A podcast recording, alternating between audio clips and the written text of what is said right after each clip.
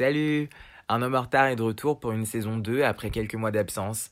Je reviens toujours pour parler d'œuvres culturelles qui datent un peu, parce que quand il est question de culture, bah, il est jamais trop tard pour en parler. Cette saison, je me focalise sur l'amour, alors prenez place et on va rattraper notre retard. Frédéric Becbédé est né en 1965 à Neuilly-sur-Seine. C'est un critique littéraire, animateur télé et radio, et il est connu pour être ce qu'on appelle en anglais un socialite. En français, on pourrait appeler ça un mondain. Donc il est connu parce qu'il est souvent là dans les soirées un petit peu huppées de Paris. Mais c'est aussi un écrivain. Il a écrit des romans autobiographiques, dont 99 francs, qui est selon moi, je pense, le roman qui a lancé sa carrière. Et je sais que je suis un peu en retard, mais aujourd'hui, je vous parle de son livre L'amour dure 3 ans, qui est paru en 1997. Publié chez Grasset et contenant 232 pages, ce livre raconte l'histoire de Marc Marronnier, chroniqueur mondain, qui, suite à son divorce avec sa femme Anne, propage dans le tout Paris sa théorie, voire même sa philosophie. L'amour ne dure que trois ans. Alors au début du livre, on pense suivre un personnage qui regrette son mariage, tout en étant amer quant à la réalité du concept se marier tuerait l'amour, selon lui, et dès qu'on se promet l'amour éternel, on signe la date de fin de la passion dans le couple, la fin de la flamme et de l'inattendu. Pour Marc Marronnier, la première année c'est la folie, le besoin de l'autre, la seconde c'est l'ennui et la routine qui s'installent, et puis la troisième année bah, c'est la merde, c'est la fin, c'est le dégoût et le besoin de ne plus voir l'autre au contraire. En avançant dans le livre, on découvre l'existence d'Alice, la maîtresse de Marc dont il est en réalité follement amoureux. Se mélange donc le sentiment de regret dû à son divorce, mais aussi sa frustration, car Alice est elle aussi mariée et elle a absolument pas prévu de quitter son mari pour Marc. Alors le film a eu une adaptation au cinéma en 2012. Anne Marronnier, acceptez-vous de ne plus avoir pour époux Marc Marronnier ici présent? Oh que oui. 57 ans de mariage, 57 ans de vie à deux. Suis Alice, la femme d'Antoine. Antoine Antoine, votre cousin. Ah oui, Antoine. Vous êtes des amoureux?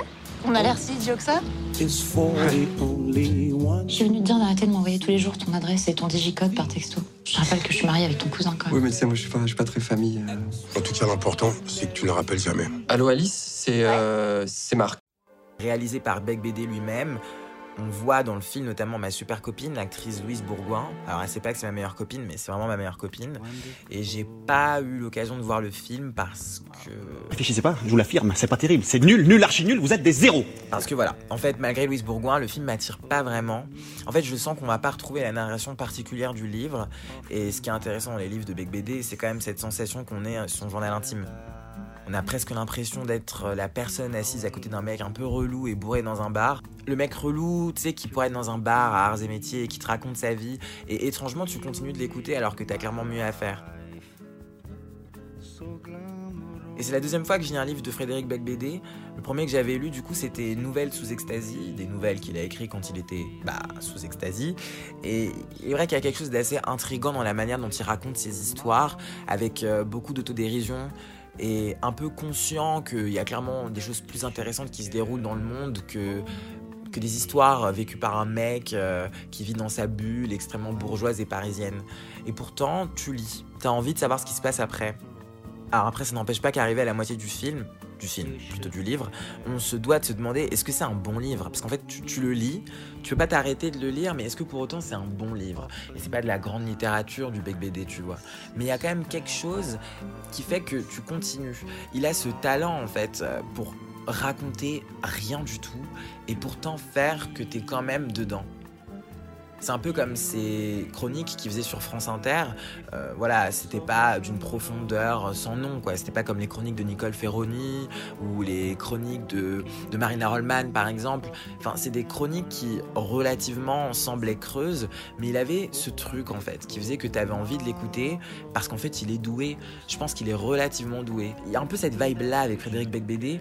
En fait, t'es presque déçu quand tu lis le livre parce que tu te dis putain, imagine s'il avait un truc vraiment intéressant à raconter, qu'est-ce qu'il pourrait faire?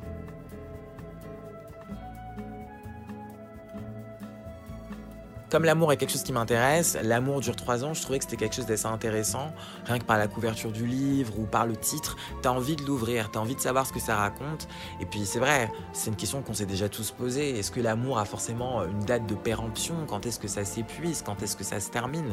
Et quand on voit euh, le taux de divorce qui augmente chaque année, et que d'ailleurs en plus les gens qui divorcent ont tendance à divorcer entre la première et la troisième année de mariage, tu te demandes en fait qu'est-ce qui se passe? Est-ce que bah, c'est une fatalité? Est-ce qu'on ne peut pas éviter euh, cette fin de l'amour entre guillemets? Si je devais donner une note, même si j'aime pas trop donner des notes, surtout pour des livres en plus, en vrai, je pense que je mettrais un 3 sur 5. À l'amour dure 3 ans. Juste pour l'expérience et parce que je trouve que c'est le livre qui a l'air, selon moi, de représenter le plus la personnalité de Frédéric Becbédé. Après, je dis ça tout en n'ayant pas lu le livre, tout en n'ayant pas lu 99 francs. Mais pour être un mec qui a écouté pas mal de ses chroniques sur France Inter, j'ai quand même l'impression que L'amour dure 3 ans encapsule réellement la personnalité de l'auteur et, du personnage, parce que Frédéric Becbédé c'est un personnage. Ça vaut peut-être le coup euh, de lire euh, les quelques pages de L'amour dure 3 ans.